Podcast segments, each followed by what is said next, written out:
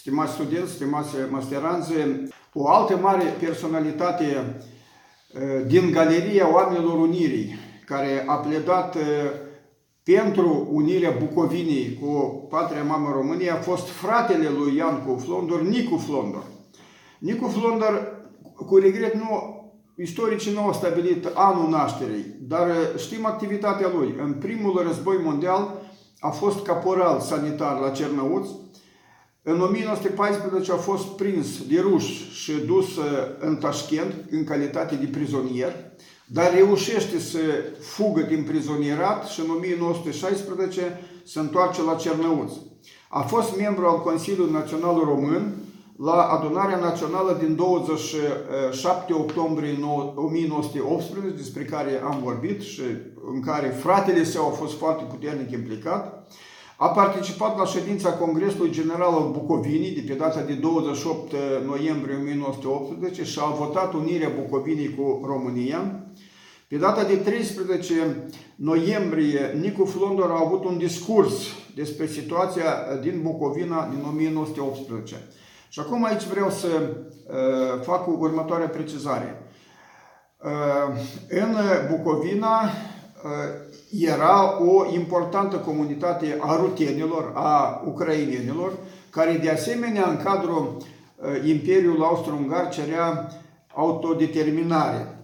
Și iată, uh, în condițiile în care uh, românii au organizat aceste Uh, instrumente de întregire națională s-au activizat și ucrainenii și uh, s-au dedat la diferite acțiuni teroriste, la acțiuni uh, anarhice și în așa condiție, pe data de 10 noiembrie, fratele lui Nicu Flondor a invitat armata română. Deci armata română a stabilit liniștea și ordinea și iată, la trei zile după cele întâmplate, eh, Nicu Flondor a avut un discurs despre situația din Bucovina referitor la comportamentul rutenilor, deci a eh, ucrainenilor. A dat niște explicații. Eu citesc din discursul lui. S-a spus să ne înțelegem cu ucrainenii. Eu sunt ultimul care aș fi contra unei înțelegeri. Deci era pentru înțelegere. El face trimitere la președintele Statelor Unite ale Americii, Woodrow Wilson, Eh, care a desfășurat, eu citesc din, din, mm, eh, din discursul lui Flondor, a desfășurat un program după care eh, ne orientăm și noi. Însă în ceea ce privește o înțelegere cu ucrainenii, eu sunt a fi pesimist.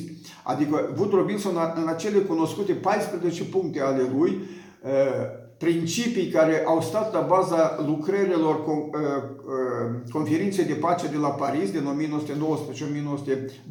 1919-1920, Acolo s-a spus principiul naționalităților, adică fiecare naționalitate să uh, aibă posibilitatea să-și formeze statul uh, național. Deci, în acest sens, uh, fratele lui Nicu Flondor a fost criticat că s-a grăbit, că nu au găsit o limbă comună cu ucrainenii, că nu s-au înțeles. Adică și ucrainenii aveau și ei această dorință de a stabili un, o autonomie Uh, națională a lor. Și iată, uh, Nicu Flondor uh, explică de ce s-a întâmplat lucrul ăsta. Deci armata română a venit să salveze o situație, pentru că el aduce exemple și are date concrete. Atunci când au început aceste neînțelegeri cu ucrainenii, au fost cazuri când au fost maltratați România, au fost cazuri de omor a femeilor, a copiilor Ehm, atunci când a intrat armata ucrainenii s-au retras și au atacat Palatul Național, au omorât oameni, au distrus tot ce era acolo. Adică aceste mărturii erau pe față și el despre asta a vorbit. Cele expuse de Nicu Flondor se referă la evenimentele de la 10 noiembrie, atunci când fratele său a, a făcut această invitație armatelor române. Deci, rolul lui Nicu Flondor a fost tot atât de mare ca și a fratelui sau poate mare, de rând cu alți reprezentanți ai populației românești de acolo, a participat la această operă de reîntregire a neamului. După unire, Nicu Flondor a fost primar, apoi prefect al municipiului Cernăuți, ca reprezentant al Bucovinei a participat la conferința de la Geneva și la conferința de pace de la Paris în 1919 și 1920. Deci, el a reprezentat Bucovina la, la lucrările acestei, acestei conferințe. În perioada anilor